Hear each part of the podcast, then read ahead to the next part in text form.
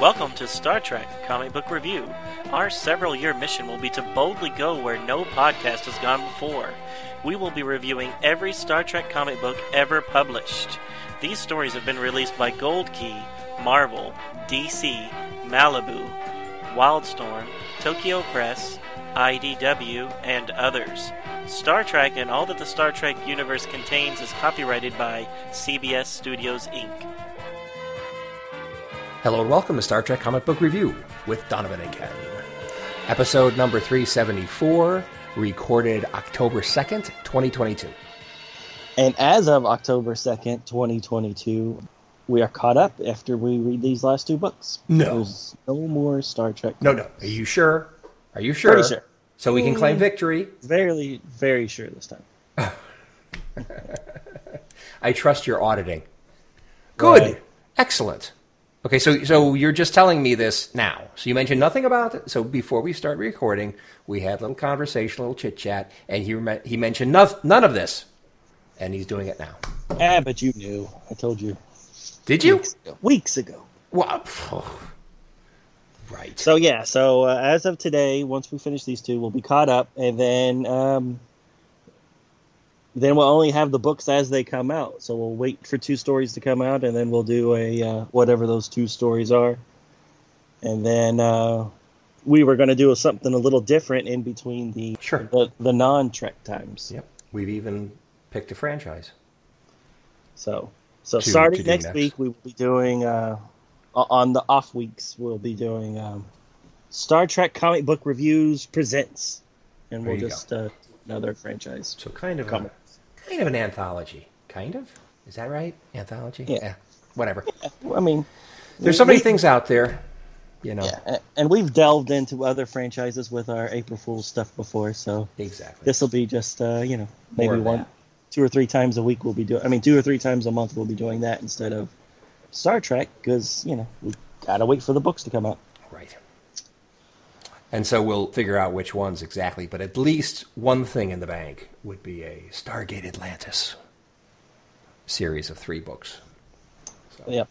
So I'll have to actually watch some episodes of Stargate Atlantis. You've never seen it? Never one. Okay. Well, that's that's cool. I love the show. Watched them all, and uh, I do. And I, I hope you'll enjoy it because I certainly did. Good. Okay. All right. So today we have Star Trek 400, which is IDW's 400th Star Trek issue, which is kind of cool. Very cool. And then we're also doing Lower Decks number one, which is a uh, I think it's just a mini series, but a spin-off mini series based on the uh, animated series Lower Decks. Right. I just get the feeling they're gonna put these out and see how it goes, how much they sell, and if it works, then thumbs up. They'll keep it going for a while. But I think this is a little different. Lower Decks is kind of a different Star Trek show, and so actually seeing how well it translates into a comic book form is probably a little bit of an unknown for them. IDW. Right. Right. Yeah, I wish they would have kind of gone, uh, and we might have this for the comments, but um, IDW did a Star Wars comic aimed at like younger kids, mm-hmm. and they were like each issue had like two stories in it, and they were you know they were pretty funny. You know, there was there was a lot of comedy and and a lighter take of Star Wars uh, mm-hmm. in those stories. Okay. So when when Lower Decks the show came on, I, the whole time I was watching it, I was like, they should really just translate that into the Star Wars Adventures type format, where you mm-hmm. just do little shorter stories, lots of jokes. But uh, but no, it looks like they're going the more Star Trek comic series, where they're doing an ongoing, longer story that's mul- multiple issues, which Right. kind of surprised me. Yep. Yeah, we'll see how long this one goes, but it's definitely a setup issue uh, for a longer story that's at least two issues long. Right. All right, so you want to just do that one first? Let's do it first. right. Um, and I am the one synopsisizing it. So, this is Star Trek Lower Decks number one, published date September 2022. Creative team is writer Ryan North, artist Chris Fenoglio, letters and design Jana Natalie, senior editor Heather Antos, Editorial assists Vanessa Rial. Three covers. And boy, wait until you see the uh, the 400 issue. There's a bunch of covers there, but this one only has three covers. Cover A features the Lower Decks Fab Four in the upper left portion of the cover. The lower half of the cover has kind of a, a silver Starfleety swoosh, kind of sort of part of it showing as a background. And in the very lower right is a small Cerritos, which is uh, near the very bottom. Covers by Chris Fenoglio. Cover B features Mariner holding a smoking phaser still pointed at Boimler, whose uniform is mostly burned off from his nipples down. Boimler's Starfleet swoosh boxer shorts can be seen, as well as red striped athletic socks. Mariner says, Oops, looks like that one had a little power left. So she, she shot his uniform off. The retailer incentive cover is a busy one, featuring the Fab Four in Sherlock Holmes Victorian era clothes, over a holodeck partial recreation of a London street. A shuttle is streaking through the middle of the cover. The Cerritos is in the upper right corner. Captain Freeman and Commander Ransom are in the upper left corner. And that one is done by Philip Murphy. Space hippies that look just like the ones Kirk and Spock dealt with 100 years prior are in what looks like a Tholian ship running away from a green Borg looking ship that is firing on them. Captain Freeman and the Cerritos happen to be in the neighborhood and intercede to stop the impending destruction of the space hippie Katulan ship by the Satarran ship. The superior technology of the Cerritos makes quick work of the Satarran ship's weapons array. For good measure, she chastises the Catulans for calling everyone Herberts, which nobody likes. The next day, Admiral Chapman contacts Captain Freeman and assigns her to make second contact with the Kuvanti people. The Admiral asks the captain how she is dealing with unusual Prime Directive edge cases.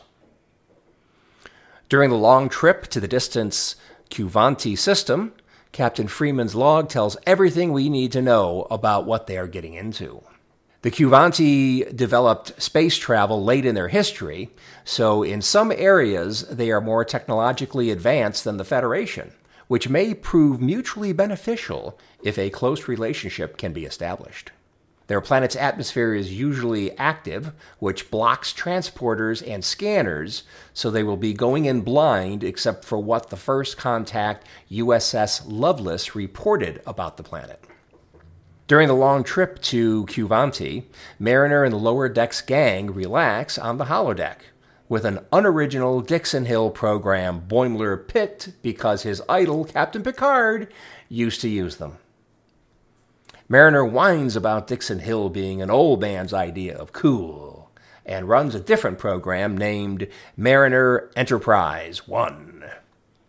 The holodeck reconfigures to a TOS movie era Enterprise bridge and puts them in the classic red tunic uniforms. Boimler and Tendi quickly talk Mariner into an old timey detective story, which she agrees to and selects a Sherlock Holmes program. The holodeck reconfigures itself into a Victorian era street, casting Mariner as the famous sleuth.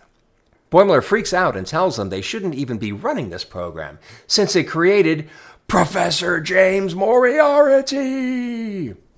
Tendi has no idea who that is, so Boimler continues on to describe how Moriarty is the malignant Machiavellian mastermind conceived by the Enterprise herself, and calls back to the two TNG episodes Moriarty appeared in, where he became sentient.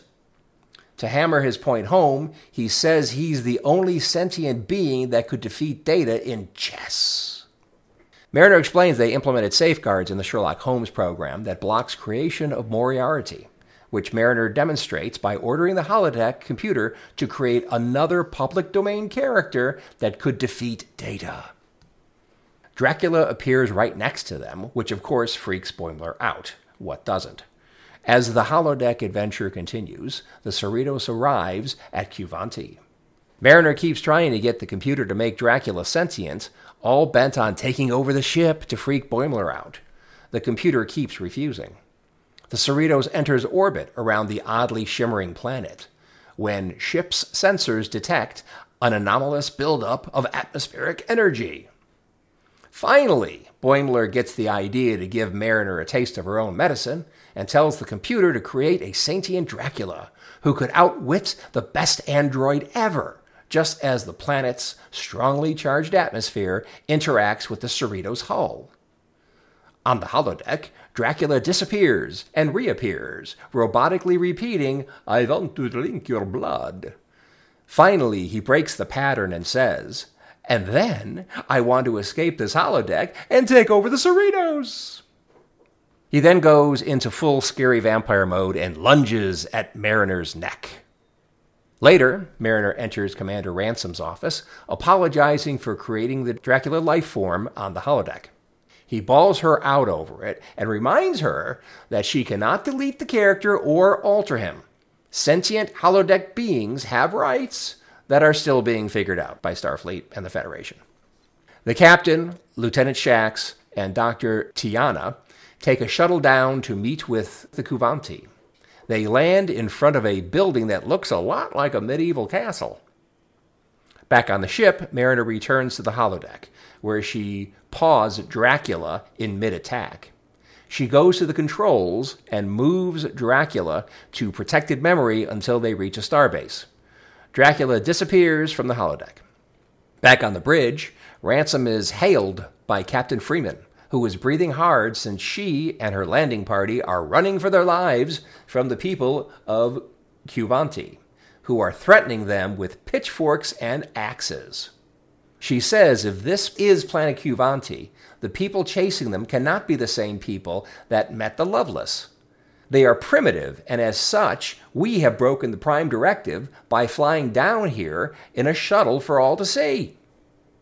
Meanwhile, in the holodeck, as Mariner departs thinking Dracula is safely deactivated, a caped figure with long, sharp incisor teeth reappears, breaking the fourth wall and staring at the reader as if he holds all the cards.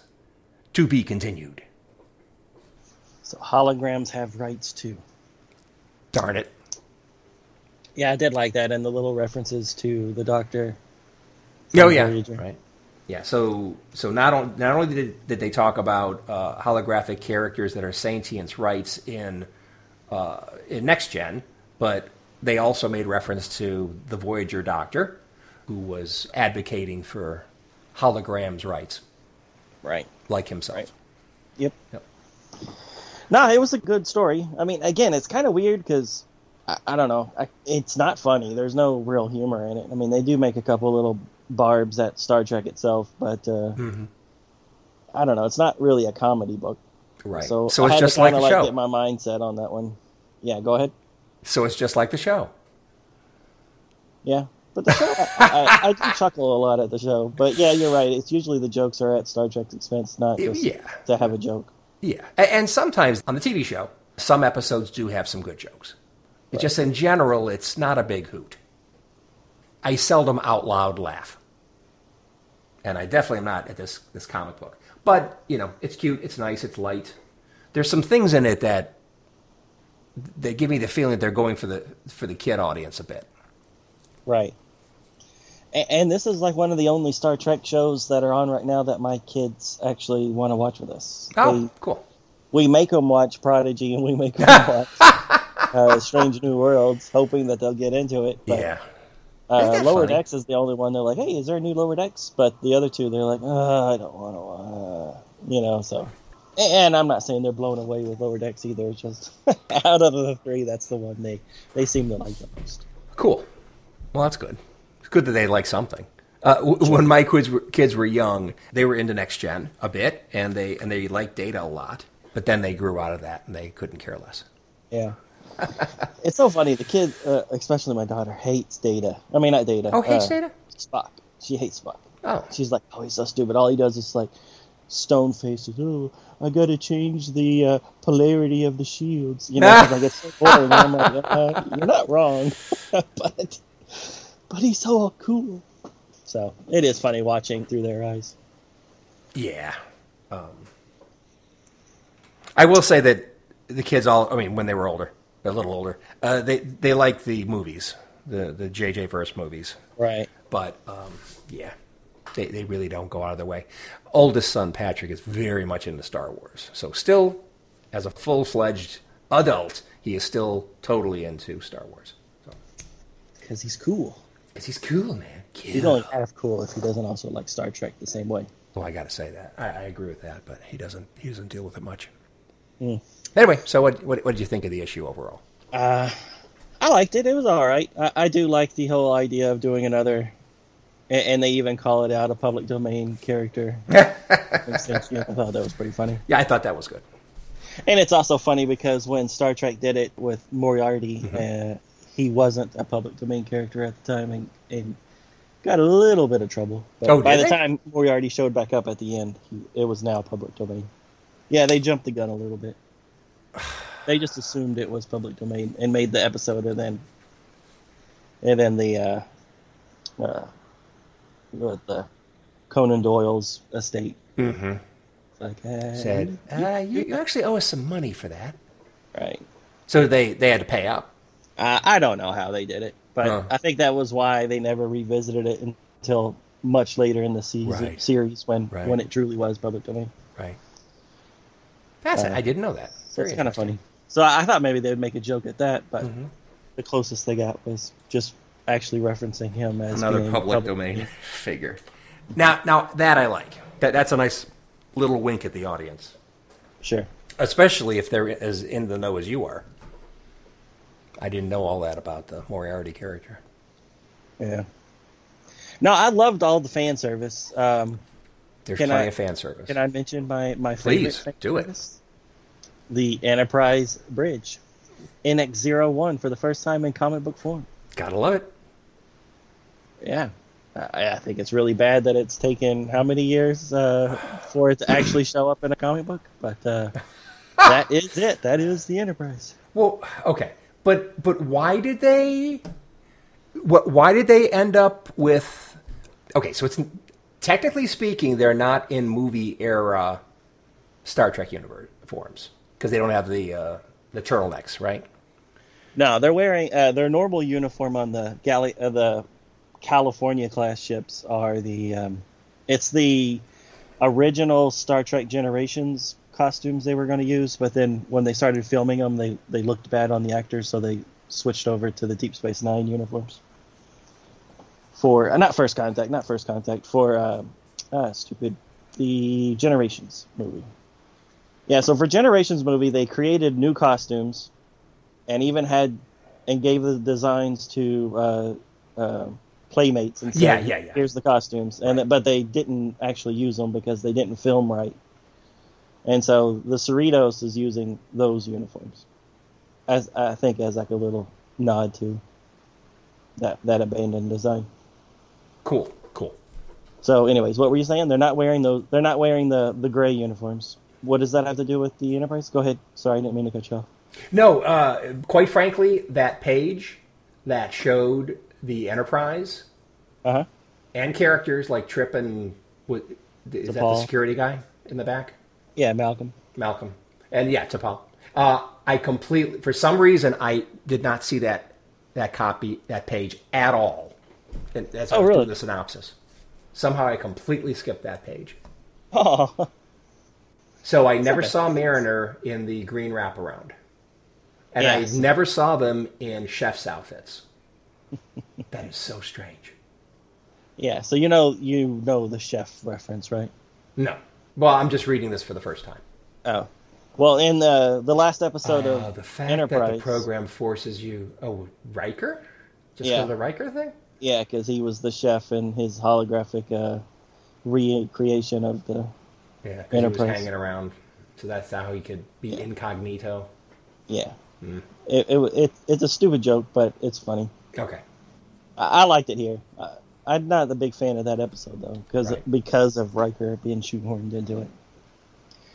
But then yeah, so she Agreed. says she, she doesn't want Yep. the NX01, she wants the NCC 1701, and then boom, she's in the TAS animated series. Uh, outfits. Yeah, without Chekhov. Replaced with Arex. And then she goes to the, the Galaxy class. The I mean, I'm sorry, the Ambassador class, Yeah. which I thought was pretty cool. I think that might be the the Enterprises C first uh, comic book inclusion as well. Right. Yeah, so my, my main original comment is just that when they finally went to the C, you know, they were wearing what Jack Crusher wore when he was recording his um, his thing to Yeah, Wesley. Wesley. Yeah, yeah, it's the same uniform that they wore on the C when when it got pushed into the future. Right. So no no turtlenecks. And actually looking online because I did some Google searching, they showed the Jack Crusher uh, uniform as being a little longer than the uh, than the tunic using Wrath of Khan, and no belt or anything like that. Right. So, so the, what they have drawn here is a little shorter on Mariner and Company, but other than that, it's it's the Jack Crusher one. Well, the Jack Crusher one, uh, does he use the the the badge part? Was isn't it a next generation badge? It is a next generation. Yeah. badge. So so in the Enterprise C, they're still using the the bar. Khan. They haven't gotten the uh, badges. com badges yet. right. Yeah. Yeah. So I'm pretty sure this matches exactly what's in yesterday's Enterprise. Cool. So it was interesting, especially now since I've seen a, a whole page new to me. it's interesting seeing the, the different uniforms and bridges. Total fan service. Mm-hmm. And might I say, total filler. Yep. Uh, I would agree Al- with Although I. I, I, I like the fan service to some degree, but I'm just saying it's filler. yeah, And them going to Dixon Hill first, filler. agreed. But, you know, so going to Sherlock, they could have done that right away without the sidestep. And but I guess they need to fill out what? How many pages? At least two, three. Like thir- no, I think there's 30 pages of story, not including No. the cover and title page. yeah. What, what So- I was referring to was the the Dixon Hill and the you know the Enterprise tour. That Right. I, I, I think is filler. Hmm. They yeah. could have skipped some pages there, but whatever. But we got They- to see they- all the enterprises floating around there, wanted. Mariner. That was pretty cool. That was worth the price of admission, I think. oh, was it? Okay. yeah. No, I thought it was good. I, I, didn't really care for the whole page of backstory on Moriarty, but I guess not everybody's seen every episode of The Next Generation, so maybe you need those two uh, uh, refreshers. Sure. Yeah, it's it's fine. I mean, there. I mean, that's going to be apparently a big part of the rest of the story. So I guess you need it Right. because somehow, obviously, Dracula's going to cause problems, and somehow they're going to have to defeat him. So, uh, all that backstory is probably helpful. Sure. Sure. Of course, something else I don't really know that we really needed was a special guest star appearance from Space Hippies. that was hilarious. was it? Yeah. was it hilarious? Because it took me a while to figure out who they were. I like saw them and I was like, man, they look kind of familiar. Ah! And I'm reading, and then they say Herbert, and I'm like, oh my god, I know who these I knew it right are. away who it was. Yeah, it took it took me a, a, a little bit. Okay, And, so then, and then that being the big joke that that the one race is mad at the other one because they were calling call them Herbert's. and then she's like, "Just stop doing it. Nobody likes it." And I'm like, "Oh my god, that's so funny."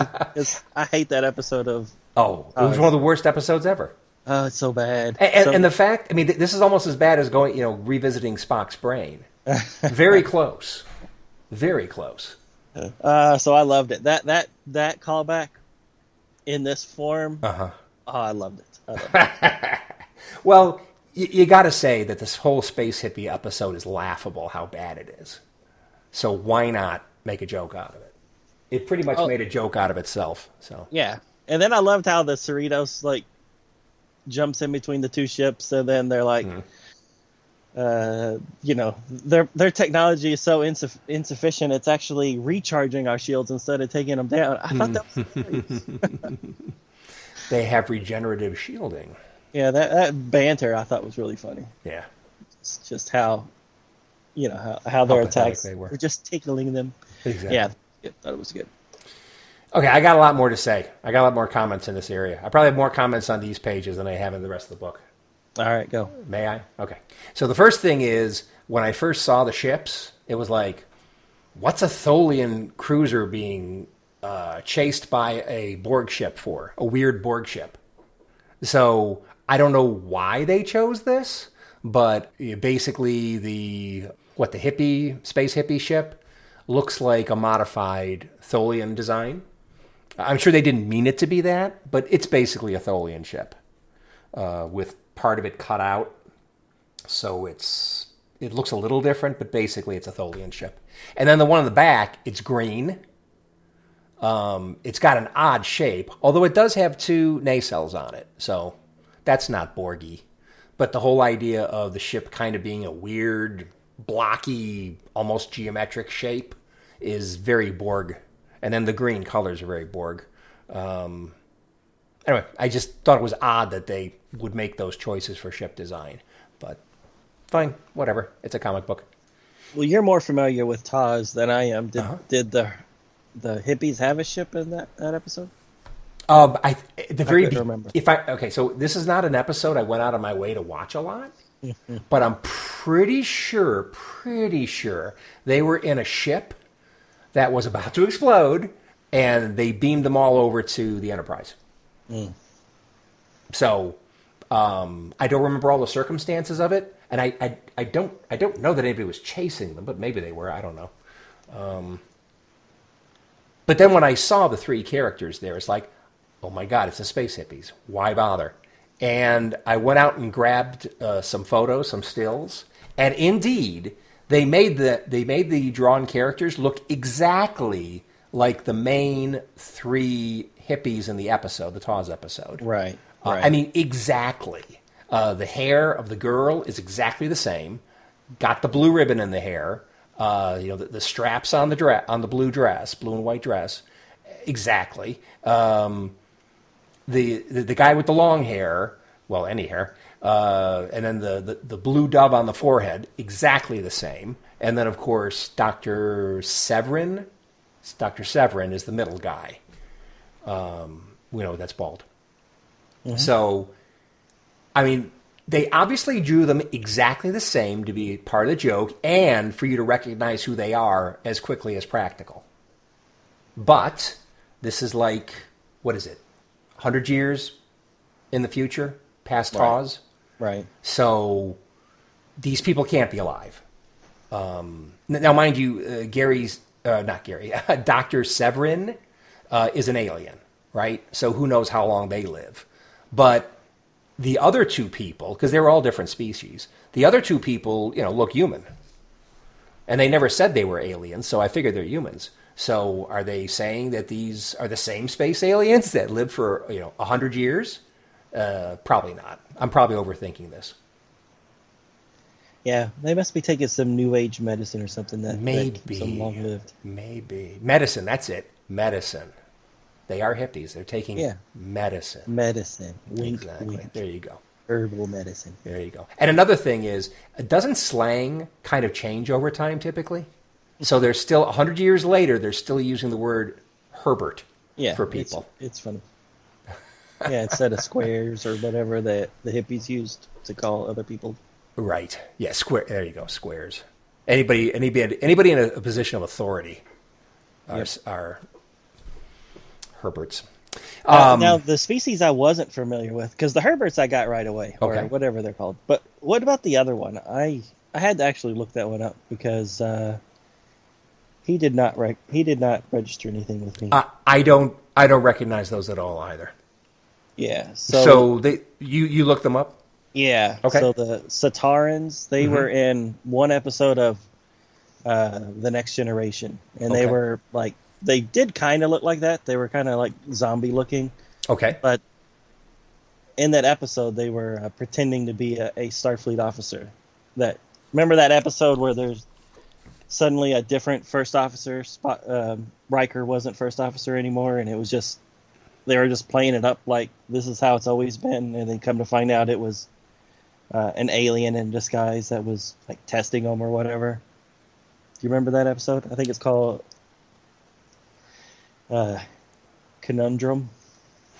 I don't I don't recall it. So they were advanced enough to replace Riker. No, Riker was there. He just wasn't first officer. He he was he had another rank. I mean, he still sat at the bridge. I mean, he still sat at the the bridge. It was, but it was this other guy, um, Macduff was was the commander. Okay, so how did Mc so how did MacDuff get on the on the bridge or on the Enterprise? How did Riker get into a different uniform? It it was all brainwashing.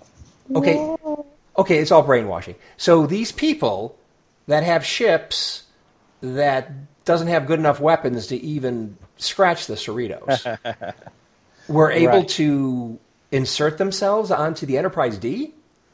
Yep. Yep. Huh. And brainwash the whole crew into thinking that uh, their adventures have been completely different with Riker as in a different role. Huh. Okay, Yeah, I, I- it's kind of a throwaway episode. You don't really ever think about these guys Right. anymore. So Yeah. again, it's kind of cool that they brought them in, but yeah, um, that's Okay. really all I know about them. yeah, and yeah, okay. And you don't get to see them in their their uh, uncloaked form very much. So that's why when I saw this guy, he did not he did not click any bells for me. Okay. So they did, they lifted him, but it really isn't a good fit. It No, sounds like no. It's just Okay. a, it's just a fan service callback. that's fine. Speaking of something else that's not a good fit, when I looked up uh, Doctor Sevrin, when I was looking up all the space hippie stuff, uh, and of course, Way to Eden, The Way to Eden is the name of the TOS episode, uh, written by D.C. Fontana. Can you believe that? She wrote this. Yep. Anyway, uh, and, and she's done so, so much other good things. And of course, she was originally a, a script editor or something for Roddenberry, or an assistant for Roddenberry. Then she became a script editor, and then she wrote some, something like that. Anyway, and she wrote Right. the Enterprise Incident, which is the only good episode in season three. Anyway, so she wrote the uh, that one. But the guy that played um, the lead space hippie, um, and I do like the the, the little commentary uh, joke that said something about uh, actually we just call them hippies, not space Right. hippies, Oh, because because it's like it's redundant when Exactly. you're in space to call something space something. Exactly right. Yeah. Anyway, um, so the guy that played Doctor Sevrin also played um, a Nazi. So he played Melakon, who was the deputy Führer on planet Ekos in the uh, Nazi TOS episode Patterns of Force. Right. So it's like, how wacky. So we got got this actor who they have to play a Nazi, and then they say, you know, this is like season two, or I think it was a season two episode, uh, and then they say, you know, we got to we got to cast a space hippie. Hmm, how about that Nazi guy? That guy that played the Nazi. It's like just really weird, but I guess it shows the range of the actor. Um, He- he's an actor. He's an actor. Yes. Um, and another one that d- demonstrated range is the guy that played the long haired hippie is um, Charles Napier. So the actor Charles Napier is on here playing a space hippie and singing and kind of doing a the doors kind of thing. Um, and that guy has been in tons and tons of things, but he's always typecast as like a military cop or something like that. You know, a tough guy kind of thing. So he was in Silence of the Lambs and played Lieutenant Boyle. I guess he was a cop. He was in The Night Stalker, one of my favorite films or TV shows of all time, or TV movies of all time. And he played Sergeant J.J. Stryker. And he was in Rambo 2 as Murdock. And he was in Austin Powers 1 as Commander Gilmore. And in Austin Powers 2 as General Hawk. And the list goes on. So this guy who was typecast as one thing was in back in 1968, I guess ish. Uh, played a space hippie singing a, a song. Again, a demonstration of acting range. Hmm. That's funny. I, I, I would. I, I just looked him up, what he looked like older, and I'm like, yeah, I've seen that guy in tons of stuff. Yeah, exactly. He's all over the um, place. He's one of yeah. those stock actors they impla- they insert in in many things. So the last thing I really have to, well, I guess I have a little bit more to say. So why why is Rutherford not there? Did they explain that? Yeah, he's not in the issue at all, is he? Yeah, it, the engineer guy, Rutherford, with the cyborg implant. It's like, why why why isn't he in it? Is he going to be an issue too? He's working. Yeah, I guess so. He- he's so. doing another movie. Yeah, good point. I thought I didn't even odd. realize he was gone. That's sad. Yeah. Um, so I assume he's going to be introduced eventually. Uh, and I do like at the end after the story's done, the first. So they got a ton of pages at the end that has like bonus material. I guess you can call it that. So the first page after the, the end of the, of this this particular issue's story, they have a really cool one page uh, drawing of Boimler uh, kind of as a vampire with the Dracula cape and everything, and he's sitting on the co- at the con, and he's got blood coming down, and he's looking like, "Hey, I'm pretty cool, and I'm ready for uh, round two. And then uh, pretty much every all the characters, including Rutherford, are are dead at his feet on the deck, uh, with you know neck bites and blood trickling down, and they're all dead with their eyes open. Uh, yeah. so I- And I- I kinda like And they're in black and white with the exception of where the, Of the blood? mics are. Exactly. I, I thought that was pretty cool. I like that. I like that drawing. Yeah, that's the cover of issue two.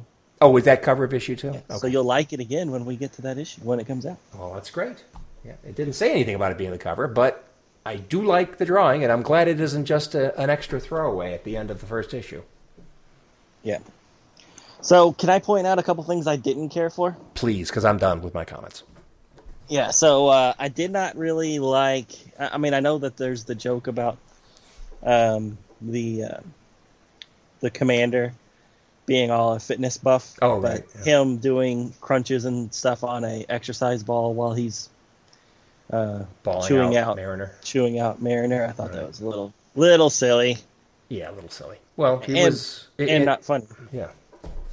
I mean, wasn't he doing workouts while they were trying to get some some repair work done on the ship? Right, right. He and Mariner. yeah, he's always doing working out and stuff, but Yeah. but just the whole exercise ball, and then he starts doing crunches. It's just like, all right, now you're getting too distracting. No. You're supposed to be standing there yelling at her. Exactly. He's a multitasker. Yeah, he definitely is. He's, he's got to get that body in shape. And then the uh, the last thing I really didn't care for. I mean, every once in a while it kind of like induced a chuckle, but I think they overdid it with the little commentary at the bottom of the page. Because it always kind of like broke broke the fourth wall, and it was just like, you know, just like, uh, hey, I bet you didn't see this coming, or hey, uh, we promise that the uh, Dracula story is not going to interfere with the A story, and then later when it does, they're like, eh, maybe it will be. Who knows? You know, it's just like. It, some of it was kind of funny, and then other times it was just distracting because it kind of took you out of what's going on. Yeah. Um, and then after the uh, the cover montage at the end, they do have a couple of uh, more pages, and it's kind of more of the same with the little captions. Mhm. So maybe uh, maybe Badgey, who you know this is called Badgey explains it all at Hmm. the end of the book. Uh, maybe that was supposed to be Badgey throughout the uh, throughout the issue, giving the the little footnotes at the end. But uh, it really reminded me of uh, Trek Culture does a uh, uh, ups and downs for each issue that Mhm. comes out on, Yep. on YouTube's. Yep. And so Badgey basically is over here doing uh, citation observations for Trek Central by pointing out each page which uh, which uh, reference to the old shows they're they're making references to. So again, I thought it was kind of funny, you know, especially if you weren't that familiar with uh, Star Trek and, and you wanted to go back and see what they were making fun of. Mm-hmm. But uh, but then but then yeah, it was just like I don't know the the little commentary throughout the thing. You know that that might have been some of the funniest parts, but also it was kind of like a little distracting to what was going on story wise. I thought maybe rein it in a little bit. Keep it in there because it was funny, but it also doesn't really fit. I mean, there's nothing like that in the store in the episodes. No. They don't have a narrator or anything in in No. the actual episodes. No. Because I mean, it even talks about like the font of the uh, the the you know the sound effects fonts, and then Mhm. also like when the door chimes, they just play musical. They just have musical notes written on the uh, the artwork, and then at the bottom it says, uh, "We checked with a musician, and these are the actual notes that of the door chime." You know, so it's just like eh, it's kind of funny, but do we need it? I don't know. Well, uh, like we said at the beginning, they're experimenting with adapting this unusual Star Trek TV series to a comic book. So Right. I guess this is part of their experimentation. Right. And again, I liked it. I mean, Mhm. I, I, what, what they did with the bottom, I did like, but it was just kind of distracting. I thought it maybe it would have been better if it was all at the end with that badge. He explains it all. Or maybe you should do what I did, which is pretty much ignore them. all. I can't- Or read the story and then come back a second time and, and then see the commentary. I've been conditioned with footnotes that you have to read the footnotes to know what issue they're referencing. You know, with all the stars. But they're uh, not with foot. all the- Are, are these footnotes? I guess they're like footnotes. they're kind of like. I mean, that's what I thought they were at first, and I then mean, I was foot- like, oh wait, now they're just making jokes. Well, yeah, exactly. So footnotes normally give you the references. Right. or further explain something. And this is heavily heavy on the further explaining. And let's try to be funny. Mm-hmm. Yeah. anyways, overall, I enjoyed it. Looking forward to the next issue, and uh, I hope they, I hope a Cerritos or not a Cerritos, a, a Prodigy book comes out after this. Yeah, that'd be cool. That'd be cool. Um, I do like Prodigy more than Lower Decks, uh, so Ouch. it'd be good to see that. Um, now, if, if I was going to be spending, well, I am. If if I was a kid or whatever, it, this would not be my first choice on Star Trek material to be buying. Right. I get it. If you were a kid with limited limited allowance money, Mm-hmm. right? wouldn't necessarily be diving into uh, these books as compared to, well, certainly what we're going to do next. Issue four hundred. Exactly. Hmm. Is that a segue? All right. Yeah. Do you want to go ahead and get into it? Let's do it. All right. So buckle up because there's a lot of uh, stuff here at the beginning, um, and then what we'll do is there's there's basically six stories. So we'll review the story and then do our chit chat and then go to the next one. Some of them are long, some of them are short. Uh, some of them really are only one page long, so it's kind of all over the place. All right, so Star Trek 400 came out September 2022. I'll go into the writing staff of each one individually, but overall, the edits were by Heather Antos and editorial assist by Vanessa Rial, and the designs and production by Neil Uyetake. And there is a ton of covers. They, they went all out. So I'm going to just give you high level who, who did it and what it looks like. So there's the uh, J.K. Woodward cover, which has a big 400 in the middle of the page. And inside the numbers is headshots of all the crews and stuff of various Star Trek franchises. Um, some completely unique to just uh, J.K. Woodward's other work, but some of them are, you know, I don't think he's ever done a Discovery or a, a Kelvin story, and they're all represented here as well. This is my favorite cover. Yeah, it's a really cool cover. Yeah. And then above the 400, we see the original Enterprise plus Voyager, Discovery, the Kelvin Enterprise, and the Enterprise D. All right, so the next cover is by Louis de Martinez, and it's kind of a wraparound cover. And it, again, is just kind of a collage of different actors who've been in Star Trek. I didn't see anybody from Discovery on these pages, but they do have Strange New Worlds represented. Oh no, there's Discovery, there's Burnham, and Q for some reason. So Q's pretty big on on one side of the page, and then everybody else is just regulars from the show. Uh, no Enterprise representation here, unfortunately. But since this is the 400th issue of a comic of the 400th comic book issue, and and Enterprise has never been represented, kind of understand why they didn't show up. All right, so the next cover is by uh, Megan Levens and Charlie Kirchoff, and it's the uh, Spock cover. So we get uh, Leonard Nimoy Spock plus uh, both old and young Leonard Nimoy Spock, and then the two other Spocks uh, from Strange New Worlds and uh, the Kelvin universe. The last, uh, maybe it's not the last one. Again, there's so many. The next one is by Angel Hernandez and J.D. Mettler, and it's kind of a cartoony look of different people from Star Trek. Very much in the um, Starfleeter design from that uh, one issue of Discovery that we did last week or a couple weeks ago with Depner's Starfleeter persona. So uh, the next one is by Marcus To and Fran Gamboa, and it shows just ships. So we get the Enterprise D, a Borg ship, a Romulan ship, the jellyfish from the Kelvin universe, and the original Enterprise. Uh, the next one is a uh, half black and white, half painted version of the J.K. Woodward cover. Yet another cover by Chris Fenoglio, and it is in the lower deck style, and it just shows a whole bunch of people from the Star Trek universe, including Badgey himself, at the um, Quark's bar with with the uh, Admiral Picard Day banner from that Next Generation episode. And I think that's it. I think we finally got through the covers. So your favorite is the J.K. Woodward? Yes. Now that I think- Angel that Angel Hernandez one that shows all the little little kid looking ones. Yeah, really cute. It is cute, but uh, okay. So there's two Kirks, Yeah, I love like that. in the middle. The Pine Kirk and the So, Shatner Kirk. so the Pine Kirk, I could tell right away that's Pine Kirk. But the Shatner Kirk that's in the very middle, that is the Shatner Kirk in the very middle, right? That's Yep. supposed to be him, right? Yeah, it's supposed to be him. I don't think it looks like Shatner. No. and I was thrown off by that. Everybody else is pretty good. Saru looks like Saru, you can tell.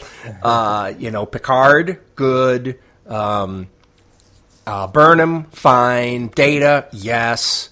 Uh, but that Kirk in the middle, mm, doesn't, he looks a little like Shatner, but not that much. Yeah. That's I all I it. want to say. Okay. All right. So the first story is called Captain's Log. It is written by Chris Eliopoulos. Probably butchered that name, I'm sure. Art by Luke Sparrow. Colors by DC Alonso. And letters by Jake Wood. So this is a uh, Taz story. So we, the reader, are privy to listening to a captain's log.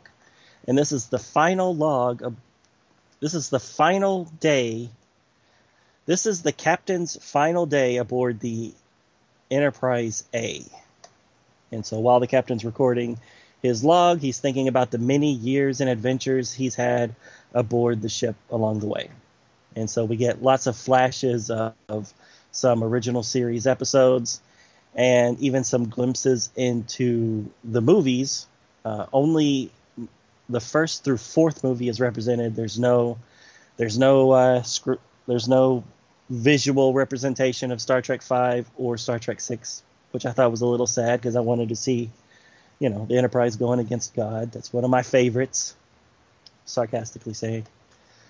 Uh, the the captain then thinks back about the uh, great success they've had and attributes to the diversity of the crew and pointing out how each member of the bridge represents a specific attribute. And the attributes go as Kirk being for leadership, Spock logic, McCoy humanity, Scotty miracle working, Sulu piloting, Uhura listening, and Chekov being believing in yourself, which I thought was a little funny. Uh, so after this, there's a, uh, a more some after a brief thought about what makes a good captain, the recording captions the recording captain's log pauses in order for some actual story dialogue to take place. So Kirk and the bridge crew are all standing on the bridge looking at the main screen, and on the main screen we see Sulu aboard the USS Excelsior. Uh, Kirk wishes him well on his newly commissioned command of the Excelsior. Sulu orders a course to the Beta Quadrant, and the Excelsior is off on her first adventure. Sulu then finishes his captain's log, stating that he has a lot to live up to. The end. So, what'd you think of this one? It was fine. It was good. I've seen this kind of thing so many times. So uh, Kirk left the Enterprise twice, right? at the end of the five year mission, and then again at the end of, well, I guess his career. Right. We've seen year five in a couple different incarnations, and Kirk thinking about uh, all the the stuff when he you know when he finally has to leave his gal, the Enterprise, and all that kind of stuff. So we've seen this this kind of thing multiple times. So I didn't have a long longing for something like this because I've just seen this before, but uh, it was fine. It was a it was another look back, which was fine. I think the artwork Well, let's go back. Let's go back to. Hold on one second. So, Sure. what about the twist that it wasn't Kirk's log that you were listening to the whole time? It was Sulu's. Yeah, I didn't get that at all. Yeah. So the whole time you're reading, I, I it, thought you're it. I thought it was a transition from Nah, Kirk think it doing it into Sulu, kind of like passing the torch.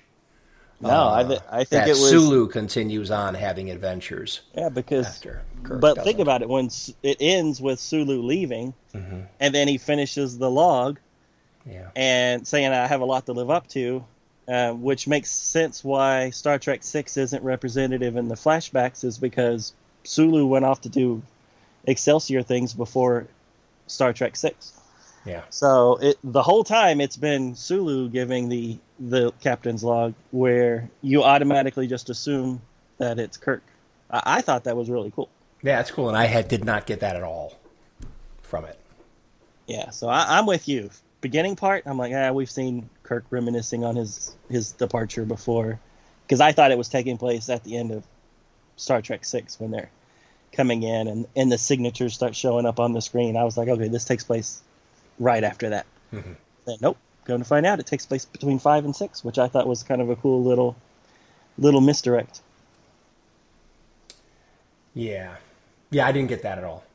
I mean, especially since for the first six pages of this or whatever, Kirk's in the middle of everything. Kirk, Kirk, Kirk, Kirk, Kirk. Old Kirk, young Kirk, laughing Kirk, pointing Kirk, and then we get something where it goes around to the crew. Great, and there's there's Sulu piloting skills, Yeah, and then Kirk, Kirk, Kirk, Kirk, and then and then there's Kirk and Sulu. So there's another panel with Kirk and Sulu. That's cool.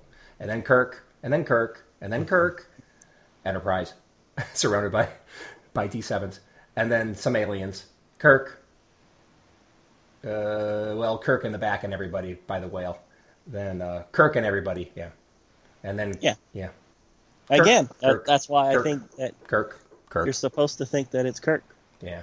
but it's really Sulu the whole Cool. time. Okay. Yeah, I didn't So- get that at all. Yeah.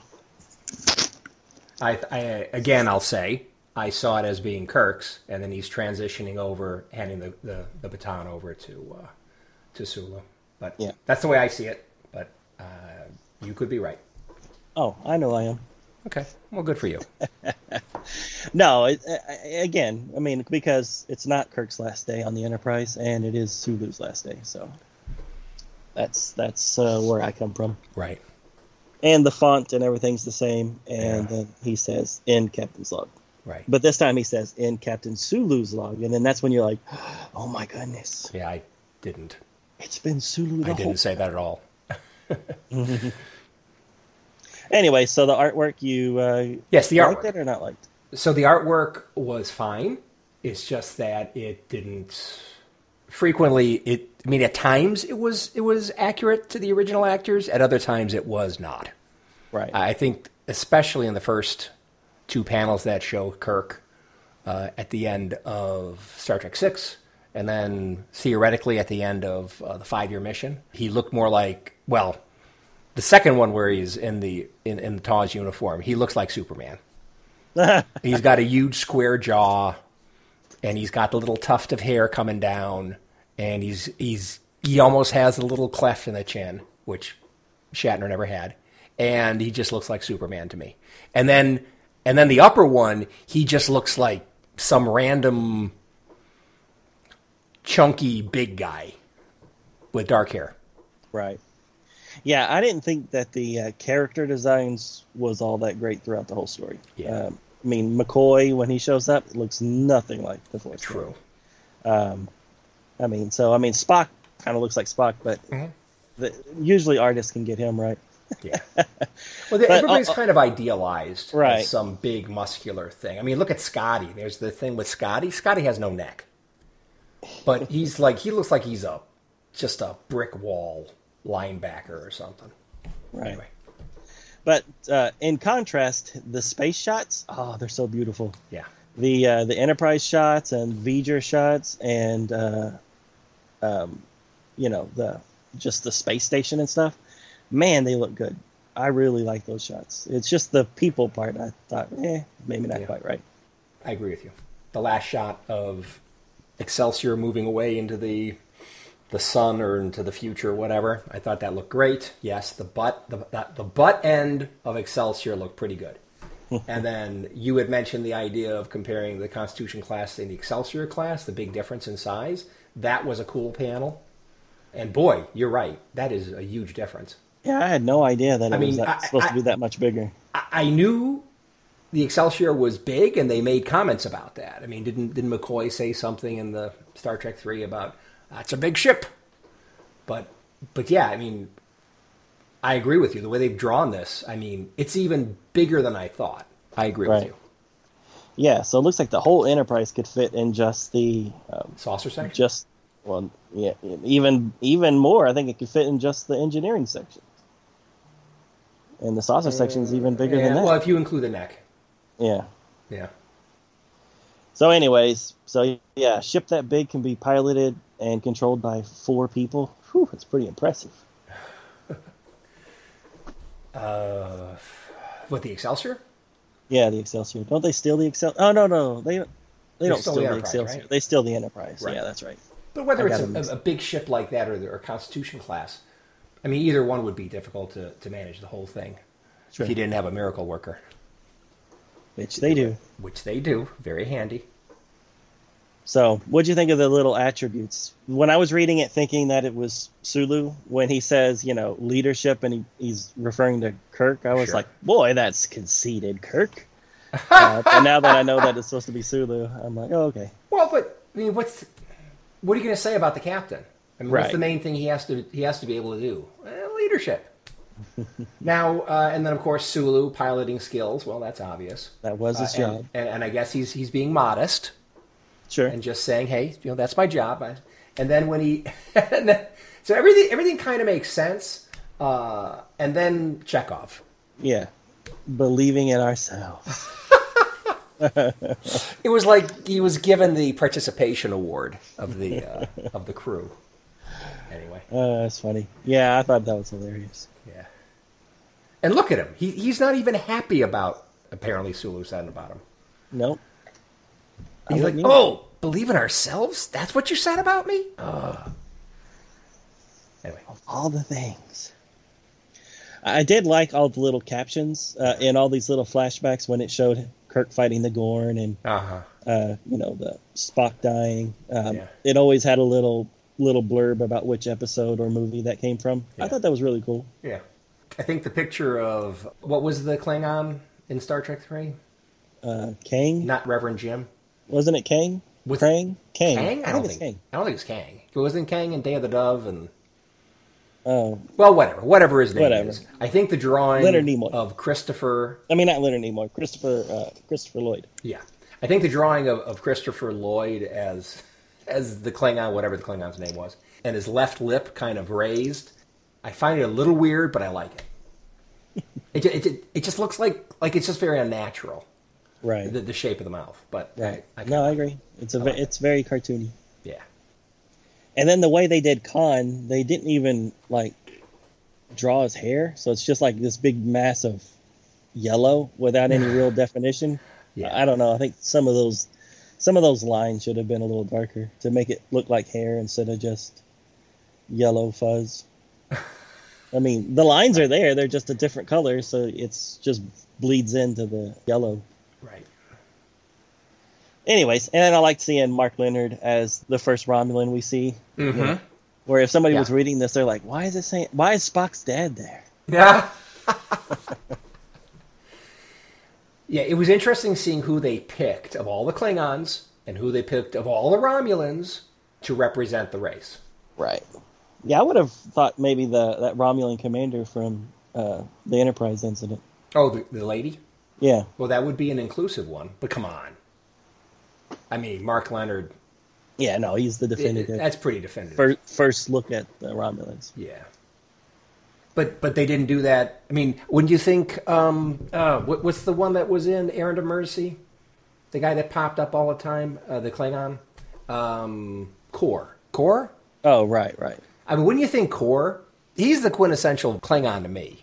But they well, they had. I think they were just trying to represent every movie up to up to five. Uh, not not not including five, but up to okay, five. and TV series. Right. Right. And they didn't want to, uh, you know, what I- I else? get it. What I else would it. they have done with with with uh, Kor. part three, Part three. Yeah. Okay. Genesis Planet? anyway, so I did like it. The artwork is maybe a little surprising, but I still liked it. Uh, ships look great, and we got we got more things to go over. So that's all I Right. have to say. Yeah, as far as artwork goes, um, I do like that this book, this story, every story completely different art style. So it's Yeah. kind of cool to see different takes of it. Well, eh, different writers, uh, Yep. different creative teams. Yes, I agree. but vastly different art styles. It's not. I mean, Mm-hmm. You you turn the page and it's vastly different. Yep. Anyways, let's let's soldier on, shall we? Let's. All right. So the next story is called Soldier On. Ironically enough, it is written by Declan Shalvey, art by Seth Damoose, colors by DC Alonso, letters by Neil Uyetake. So this is an O'Brien story. So it starts off with the USS Rutledge in orbit of a colony planet on Setlik 3.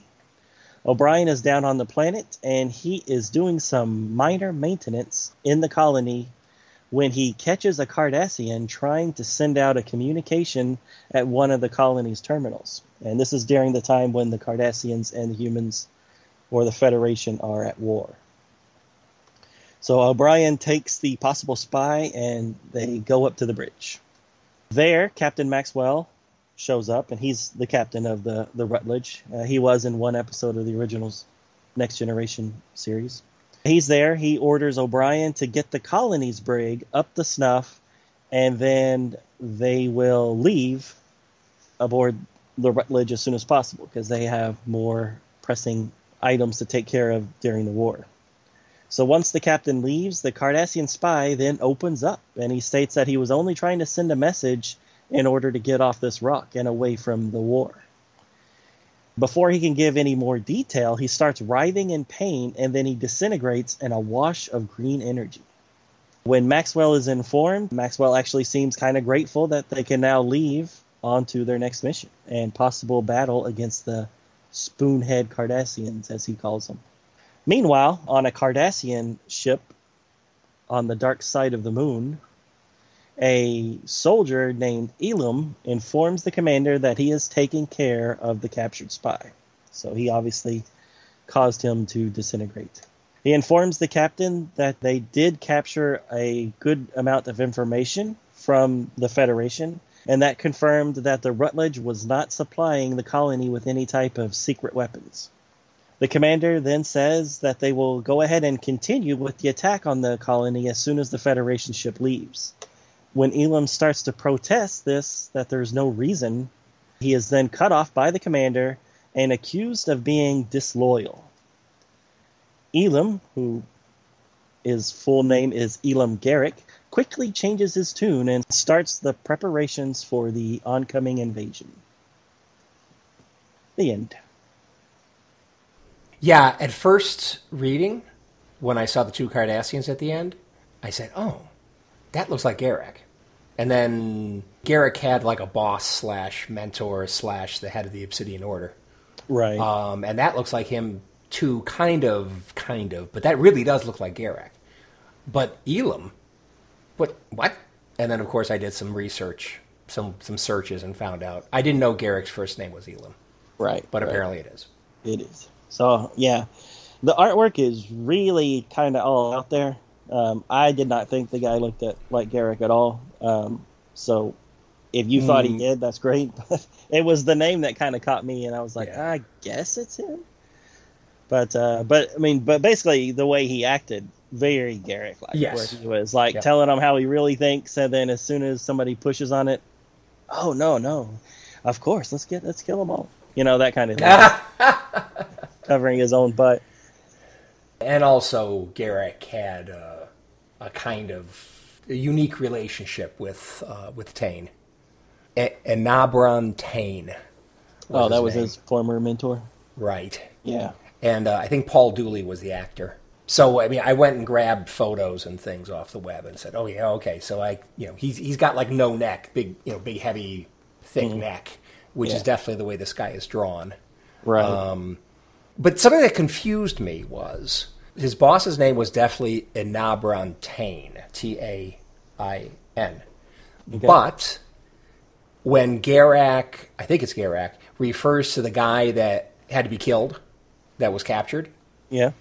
Garak referred to that guy as Tain, T A I N, same spelling. Hmm. So I was cons- I was confused.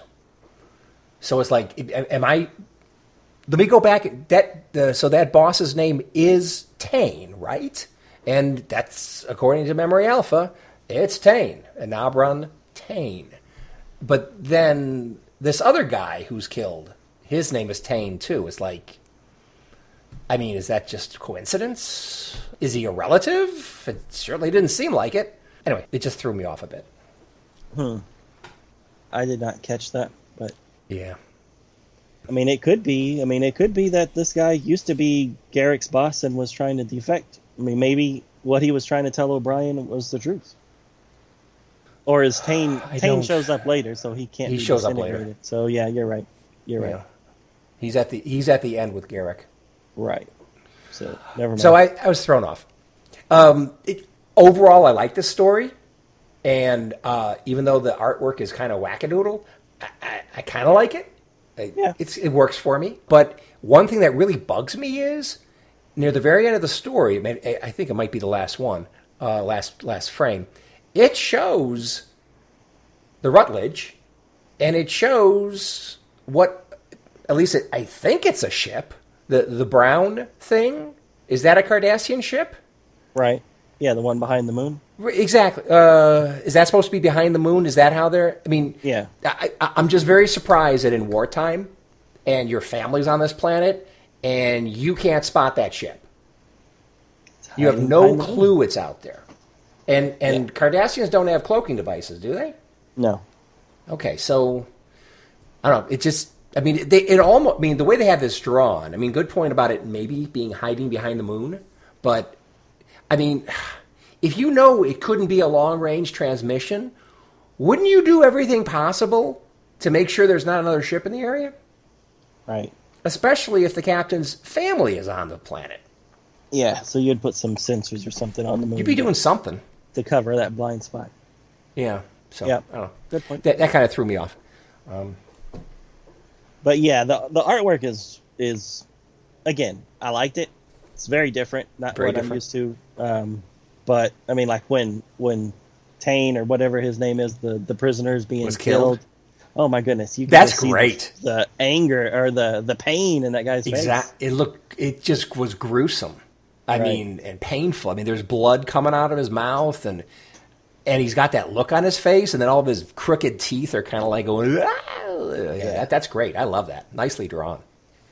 But then I thought the the Starfleet crew and stuff when they're just like walking around, they're Mhm. they're all very short and very cartoony, like like you would be in like Mickey Mouse or something. Yeah. just uh, a little ill proportioned. Yeah. But again, I, I didn't dislike it. It's just it's Different. just different. Yeah. Yeah, I agree. I like how they presented the Rutledge as a New Orleans class ship because you don't see those very often. Right.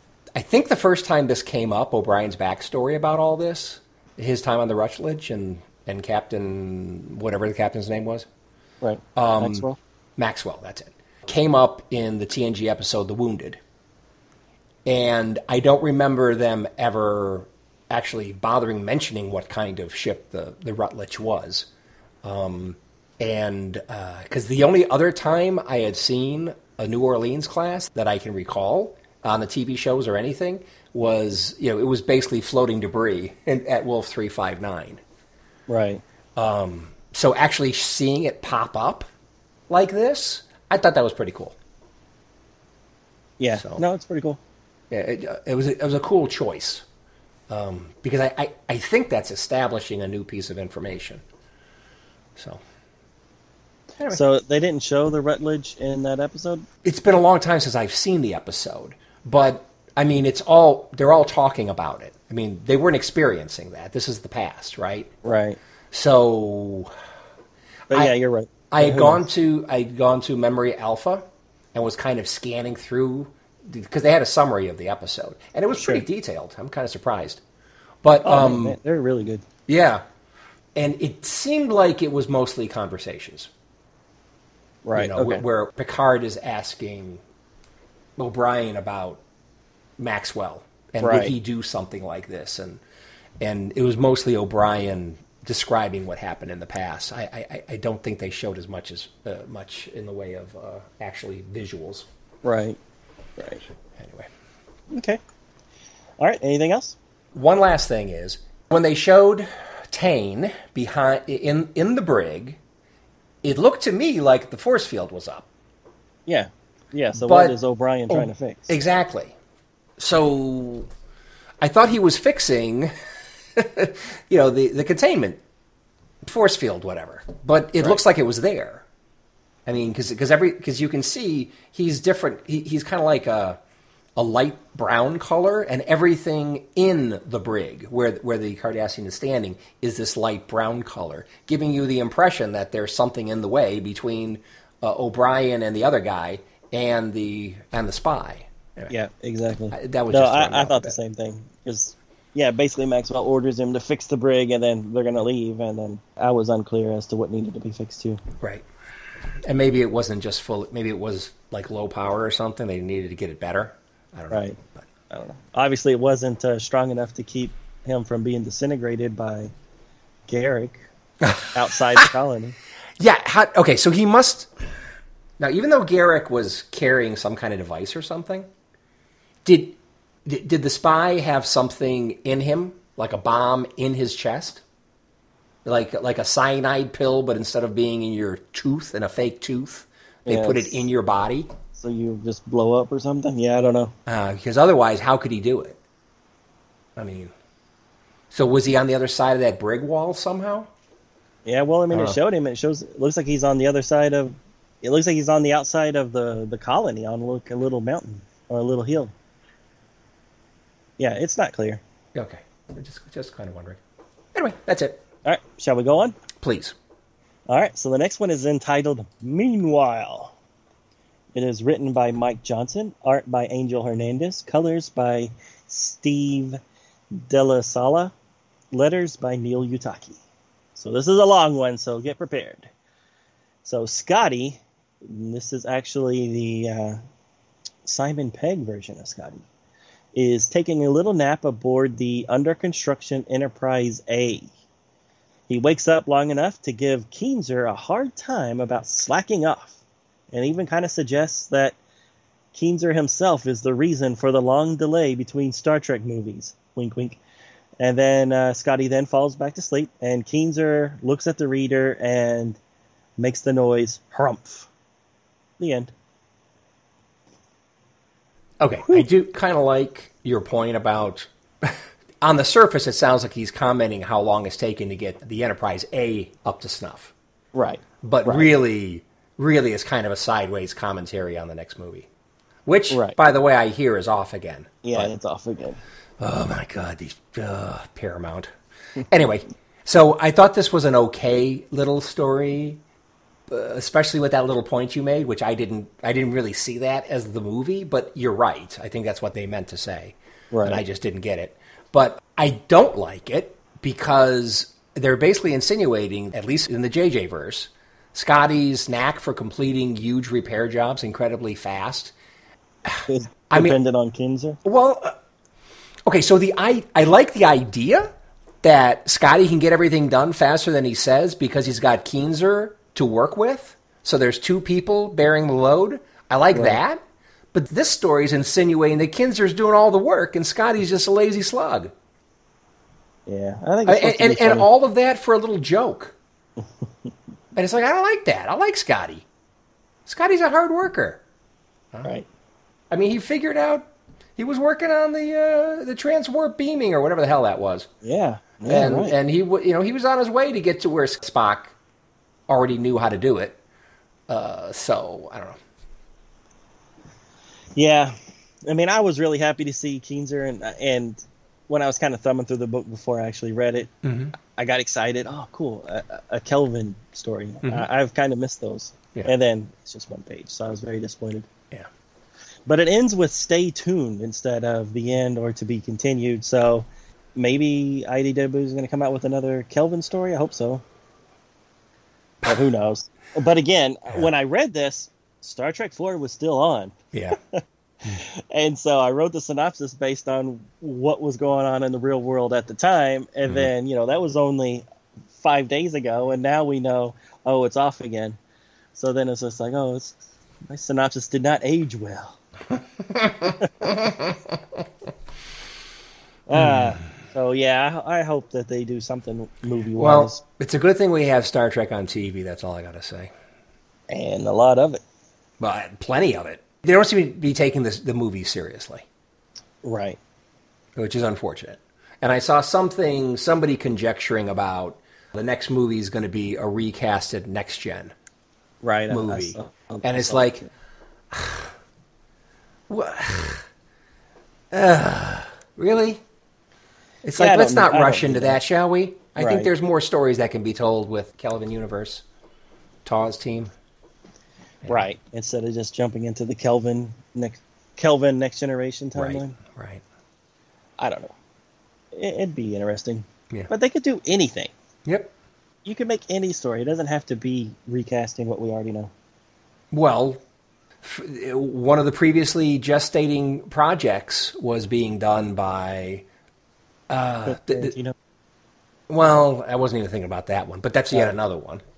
But but the thing is that that was supposed to be with the Taw's team, uh, you know, Taw's characters in some way, shape, or form. But the guy who did the TV version of Fargo um, okay. and did Legend or Legion, sorry, Legion on TV. I forgot his name, but he's really good. And he was writing. He, he was the guy supposedly for a while, uh, you know, developing the next Star Trek movie. And and they didn't say much about what it was about, but his idea was a totally different crew, totally different ship, Good. which I thought that would be great, but they killed it. Mm. Sorry, this isn't quite going in the direction we like. Bye. Of course, I mean, I'm sure they paid him quite well for what he did, you know, as far as he got the script. But anyway, shall we move on? Please, let's do it.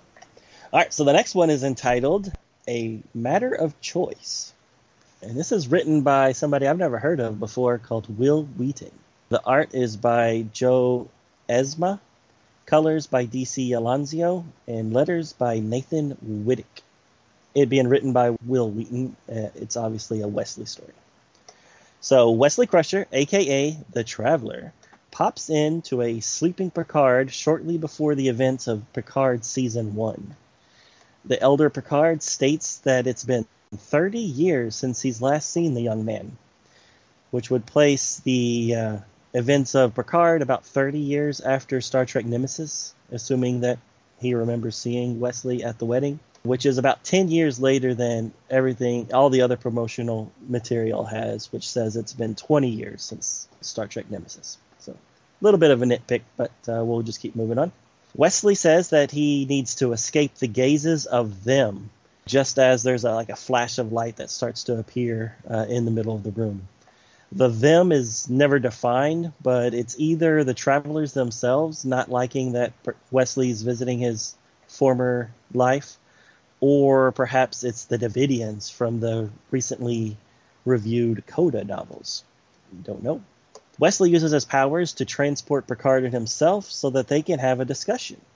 Wesley says that he has his eyes on a certain person and wishes to bring this person into the traveler's fold, but he's unsure of himself. He asks Picard, How did Picard know that a little boy would be a great pilot of the Enterprise. Picard states that it was the traveler himself who said to encourage Wesley in anything that drove him. Picard also tells Wesley that Wesley needs to look into himself and not into others for guidance.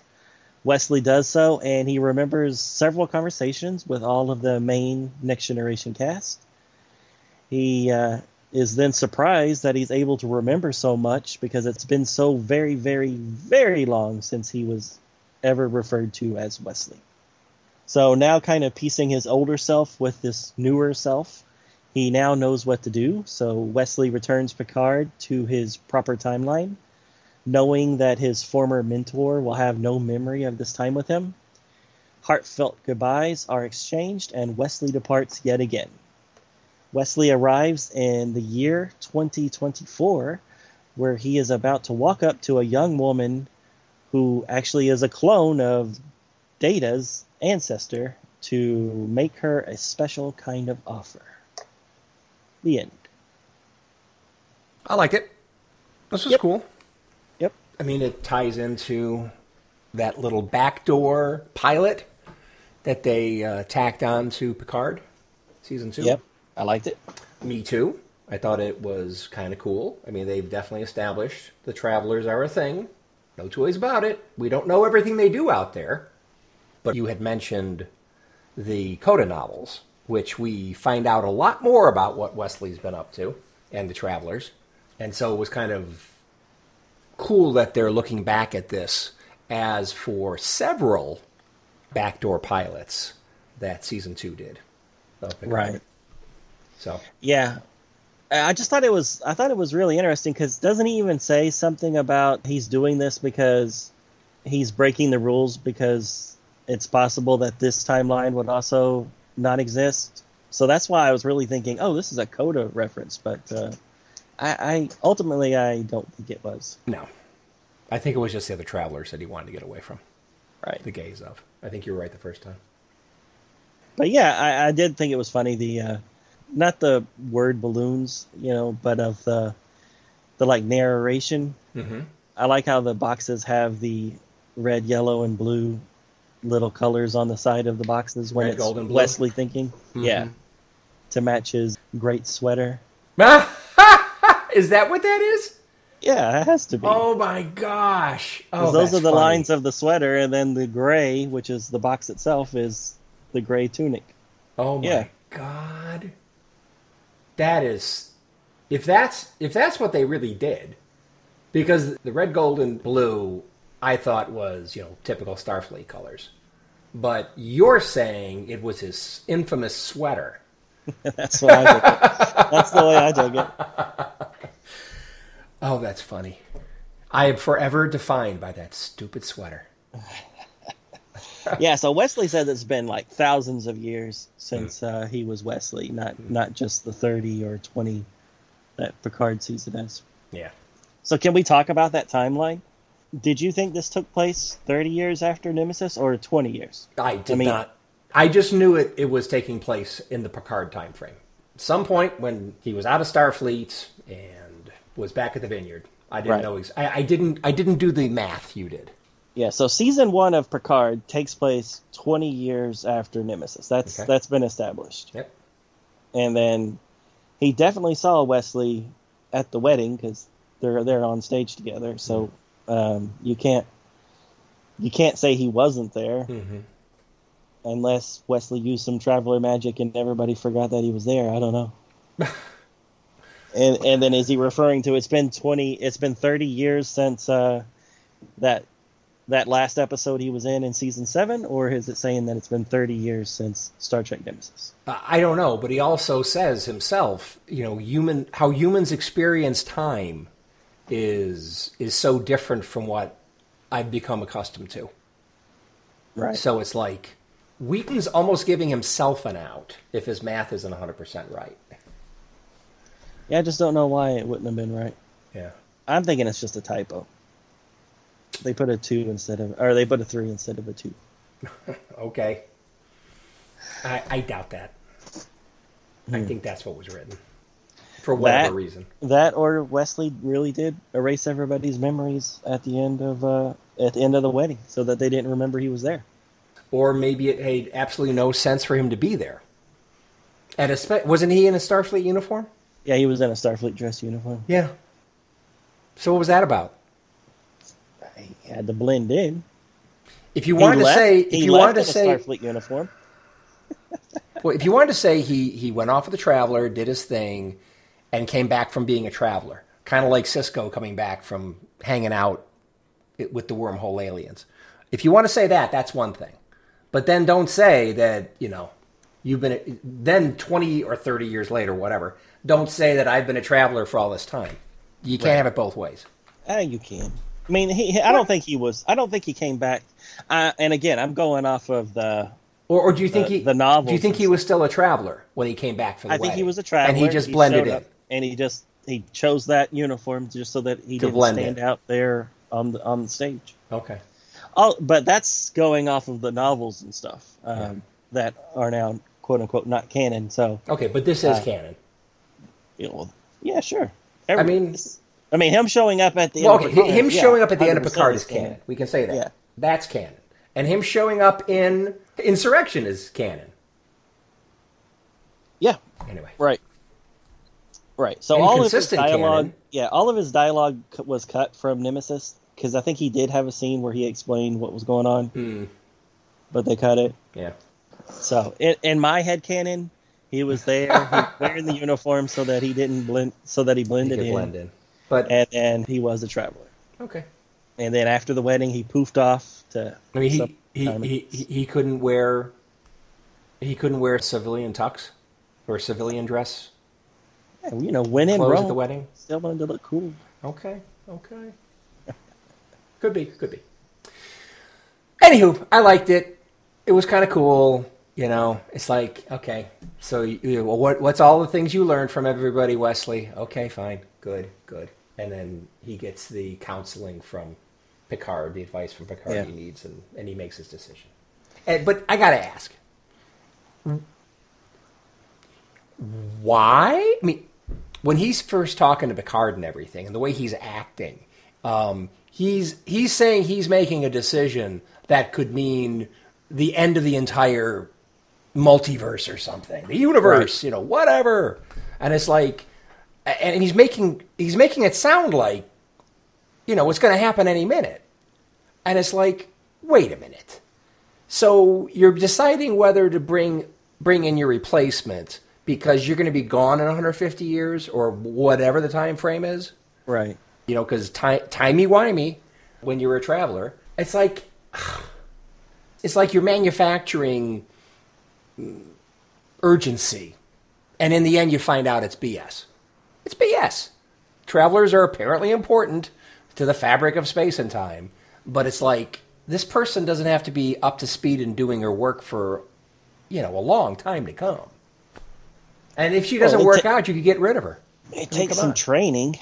Well, Uh, okay, but anyway, okay. So one traveler. Well, okay. So I guess I guess part of the ma- the point they're making is these travelers are working independently from each other, and they're making all these decisions apparently alone, and you can make a big mistake. Right.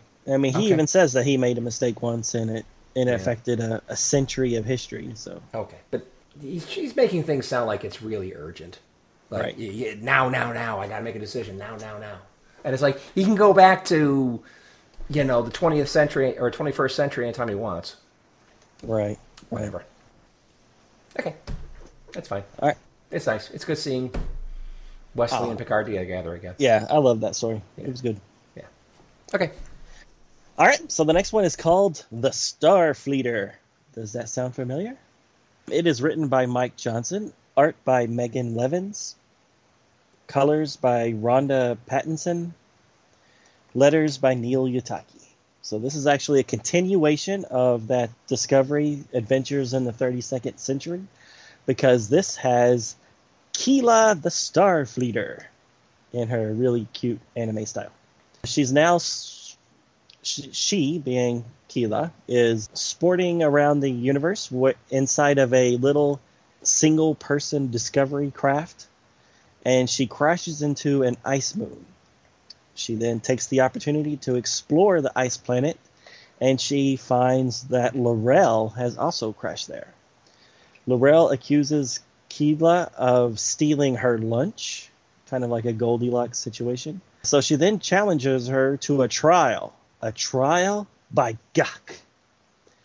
So Keela is excited because she says she's never tried it, and she eats a giant bowl of it and then finishes it all off with a mighty belch and declares, gagh destroyed. Or no, I'm sorry, gagh digested. So Laurel then admits defeat. Keela says that she wants mutual cooperation as her reward, and the two of them are able to complete the repairs on both ships within a single hour. The two then depart the planet and referring to each other as pals. The end. How cute. So, Keyla the Starfleeter makes a Klingon friend by way of gagh and mutual cooperation. Oh, I think there's a lesson in there somewhere. Yep. Yep. No, I thought it was cute. Yeah, it's cute. It's nice. It doesn't quite make sense because Keela the Starfleeter didn't know about uh, the Discovery until it was already Discovery A. Yet she's she's in a, uh original Discover- Discovery. The original Discovery? Yeah. yeah, The- there's the- no the- floating pylons. Exactly. Which I think is stupid, quite frankly. But yes.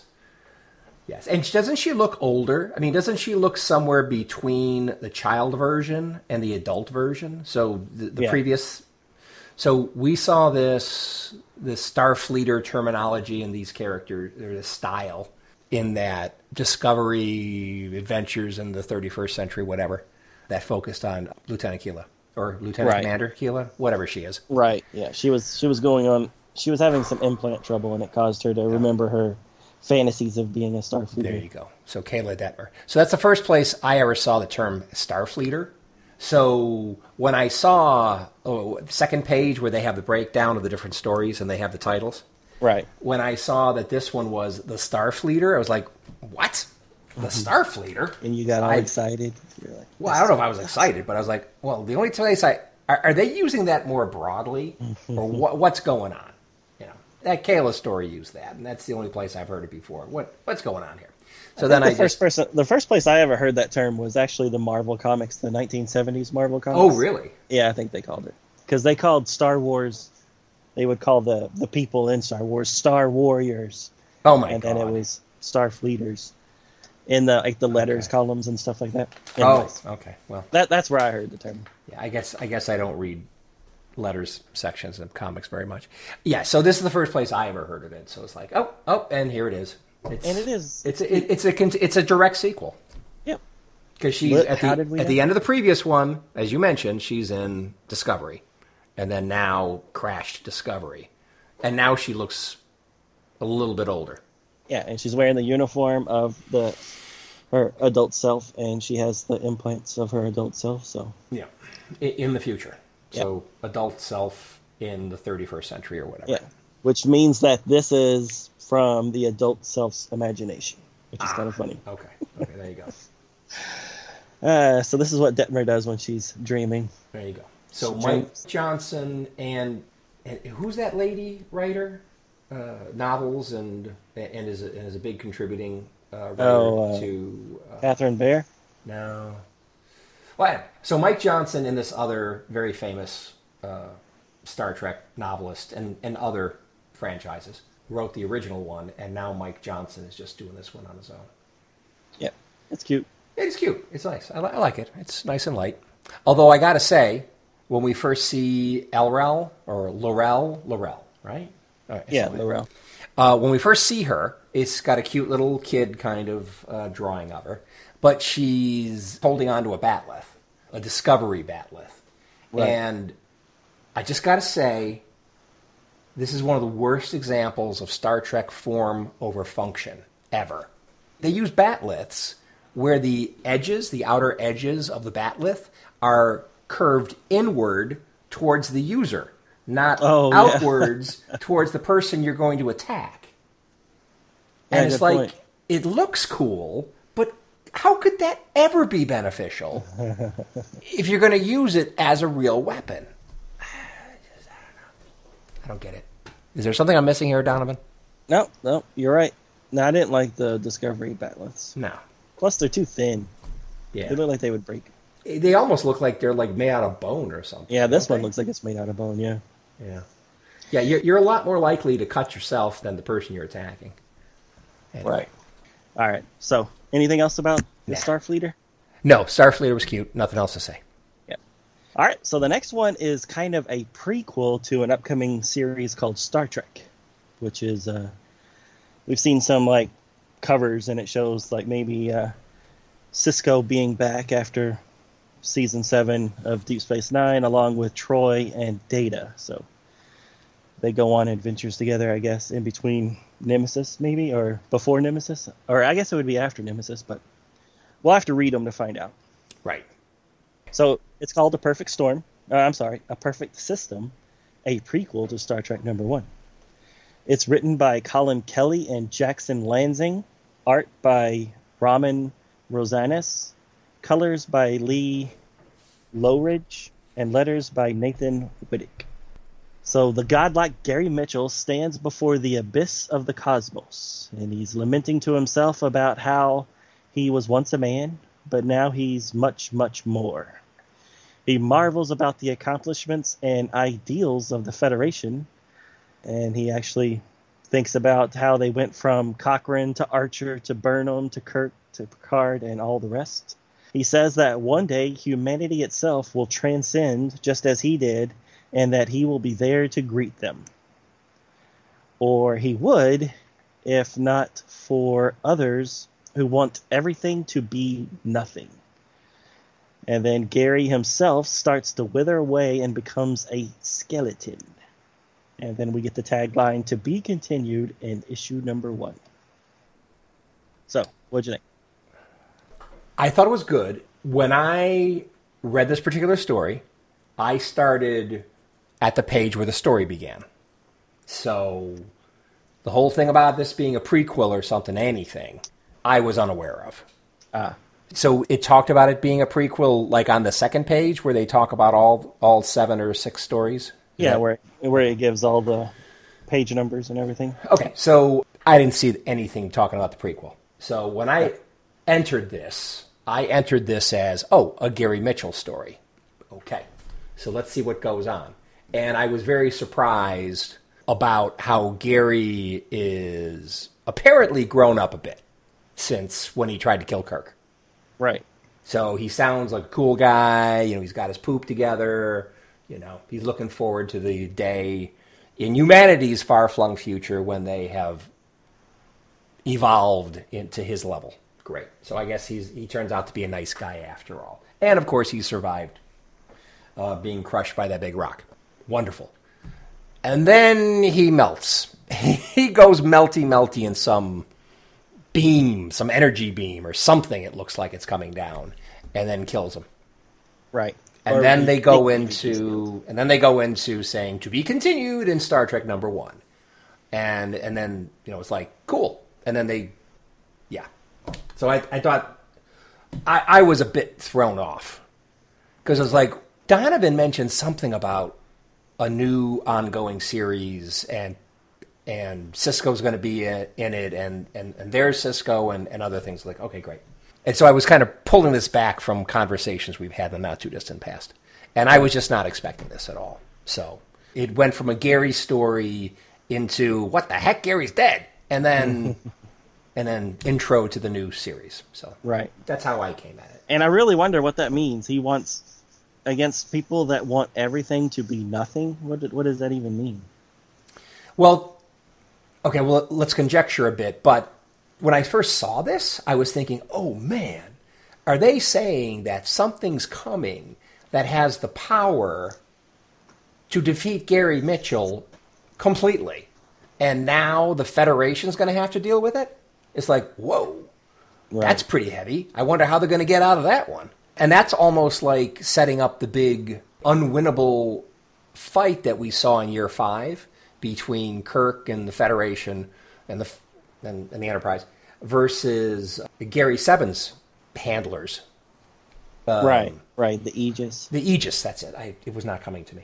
So it was like, okay, it's almost like the writers, Lansing and, and Kelly, are setting up something like that again.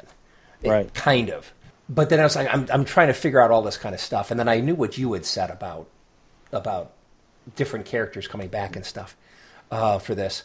And then I went and did a little searching. Uh, I found uh, something breaking news out of San Diego's Comic Con is coming hot and heavy. That means IDW Publishing was just announced word of a rebooted flagship Star Trek comic book series headed to your corner of the Milky Way this fall.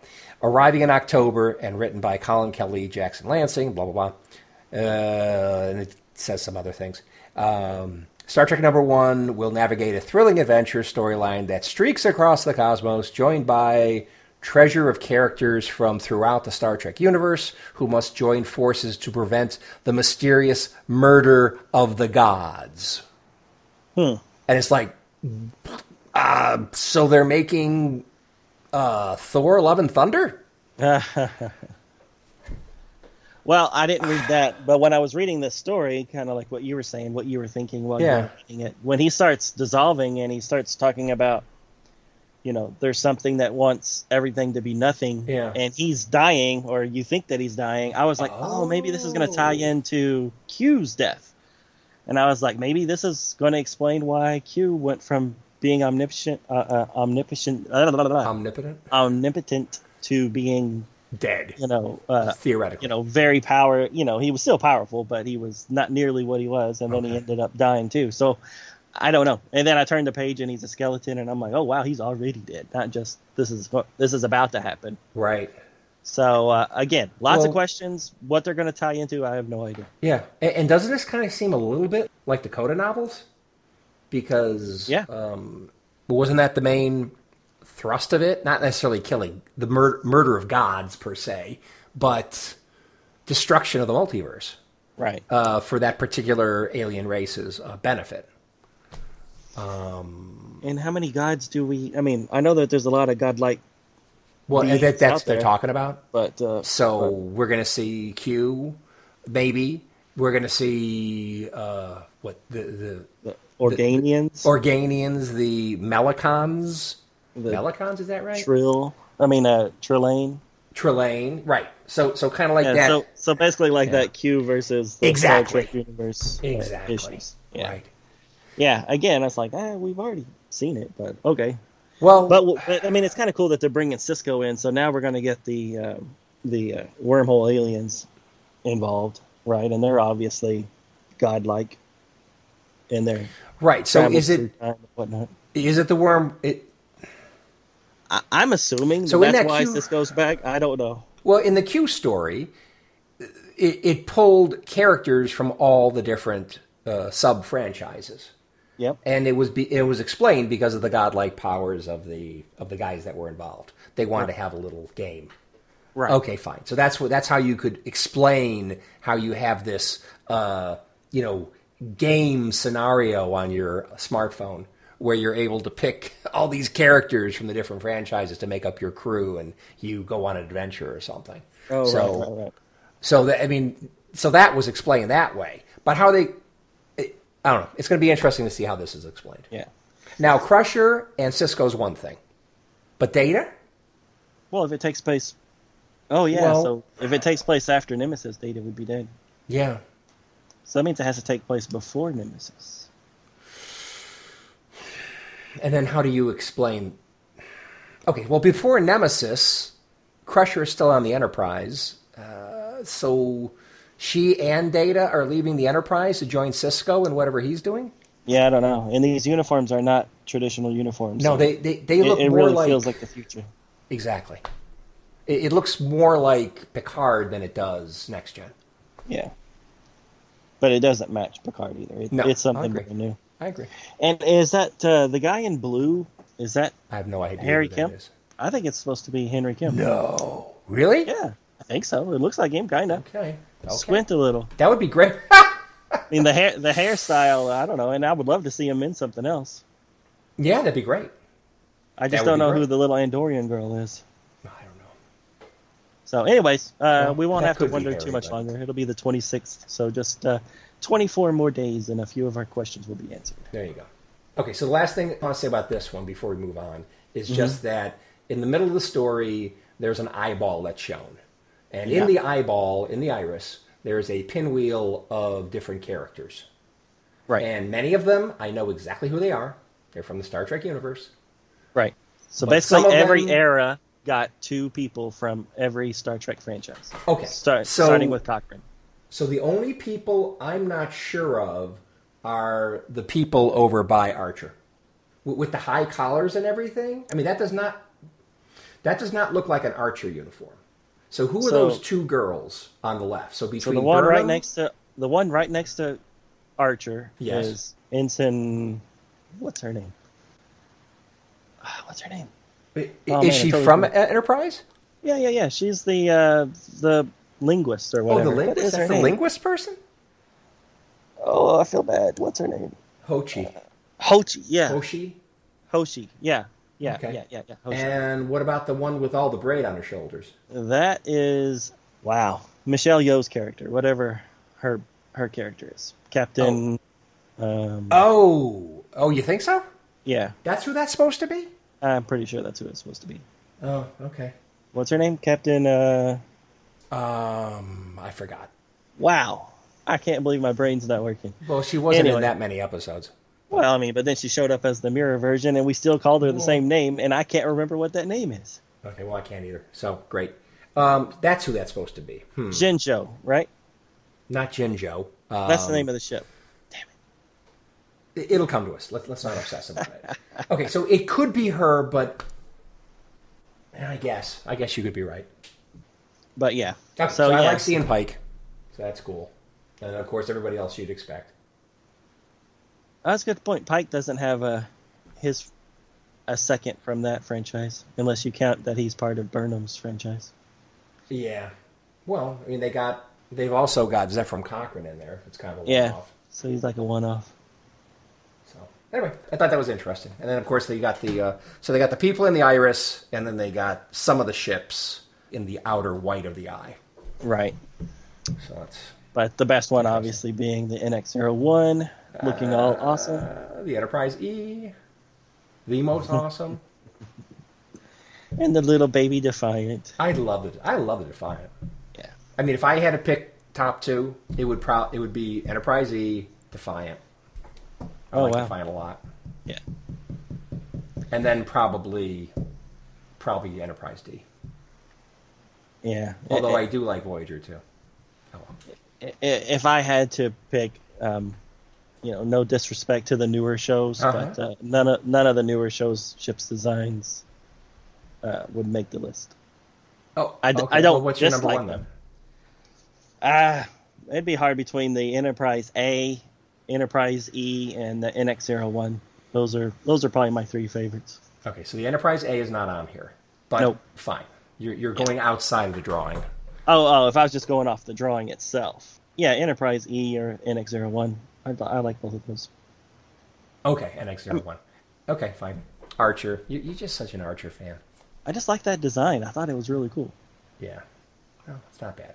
And I like how it can be expanded into the refit version without too much trouble. Yep, just throw an en- engine engineering, section, on it. Yeah. I do like that. Okay, we should move on. Yep. All right. So we done with this one? Well, do you want to say anything about Rich Handley's? Yeah. No, I was going to mention that as as the ne- the last Oh, okay, sorry. the last. I've got nothing else to say about the uh, Gary Mitchell thing. Okay. The last thing in the uh, book is actually not a story, but it's an essay by Rich Handley entitled Star Trek number 400 Going Where No Publisher Has Gone Before. And basically, he talks about how this is the 400th IDW Star Trek issue, which is more than DC or Marvel ever did in the past of Star Trek. And basically, they've they've only been doing it since 2007. So, within a very short amount of time, 400 unique Star Trek issues, And he and makes we've read them all. Yeah, we have.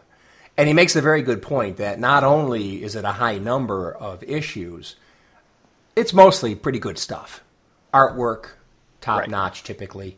Stories are really strong. Some of them are awesome. Some are eh, serviceable, but you know, on average, really strong writing. Right. So, really great stuff. And he even pulls in some some commentary just to give context with Action Comics, DC Action Comics, and Detective Comics. Yeah, they're both they both reached issue 1000 Mm-hmm. here recently. Yeah. So I I think Rich did a great job of doing a quick look back, kind of contextualizing it in the bigger comic book industry, and just uh, underscoring what a great job IDW is doing. I mean, can you see any reason why Paramount would take the license away from IDW? It's like Not unless somebody None? came up with more money. Well, that's the uh, only thing I okay. can think of. So if Marvel decided they want, if Disney slash Marvel decided they wanted to go ahead and do the Star Trek thing, but would Right. Paramount let them? Probably not. Anyway, Yeah, who knows? no, that Yeah, I think this is a great, this is a great symbiotic relationship between uh, Paramount, CBS, and IDW. Yeah, I agree. I agree, 100%. Yeah.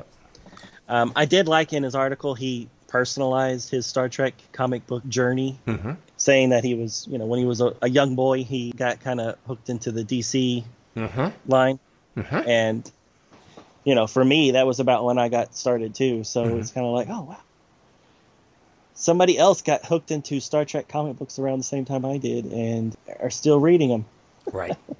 because there's not a lot of us, man. I don't know. We've met many. That's true. We've met we've met a fair number over the years. That is true. But yeah, no, I liked it. Uh, it. It did bring up one thing in this essay that I'm going to have to do some research on is the uh, Editoria Abril as a publisher of Star Trek comics. Hmm. So is that a Mexican publisher that published official Star Trek comics? And if so, we're going to have to get we're going to have to get on that. How's your Spanish? I got Google Translate, it'll help me out. That would be that would be different. I mean, it's enough that we went with the British comic strips, in my opinion. But Right. yeah, I guess we should.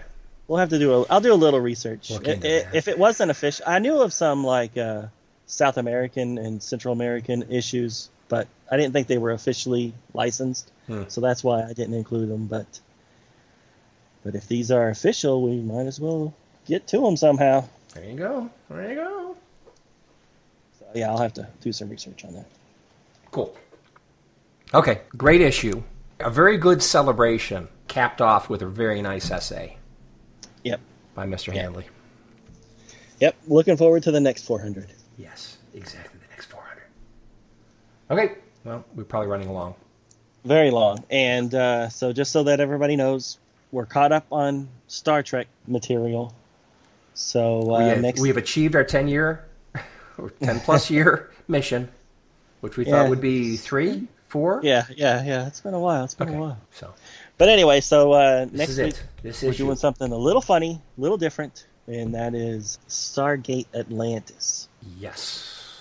And do you have it handy? I don't. I do not. Okay. Well, I could probably pull it up real fast, but it's a three-parter. Stargate Atlantis. I don't know how many. Uh, they probably had like three or four, and we really should mention which specific one. We're going to be doing Stargate Atlantis, Wraithfall, which is a 2006 three-parter. So it should fit nicely in one episode next week. Yep, yep. Something to look forward to. There you go. 375.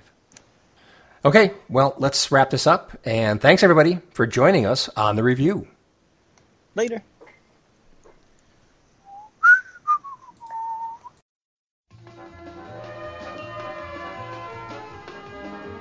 Thank you for listening to Star Trek Comic Book Review.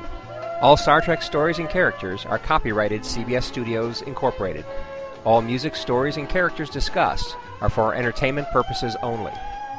You can email us at startcomicbookreview at gmail.com.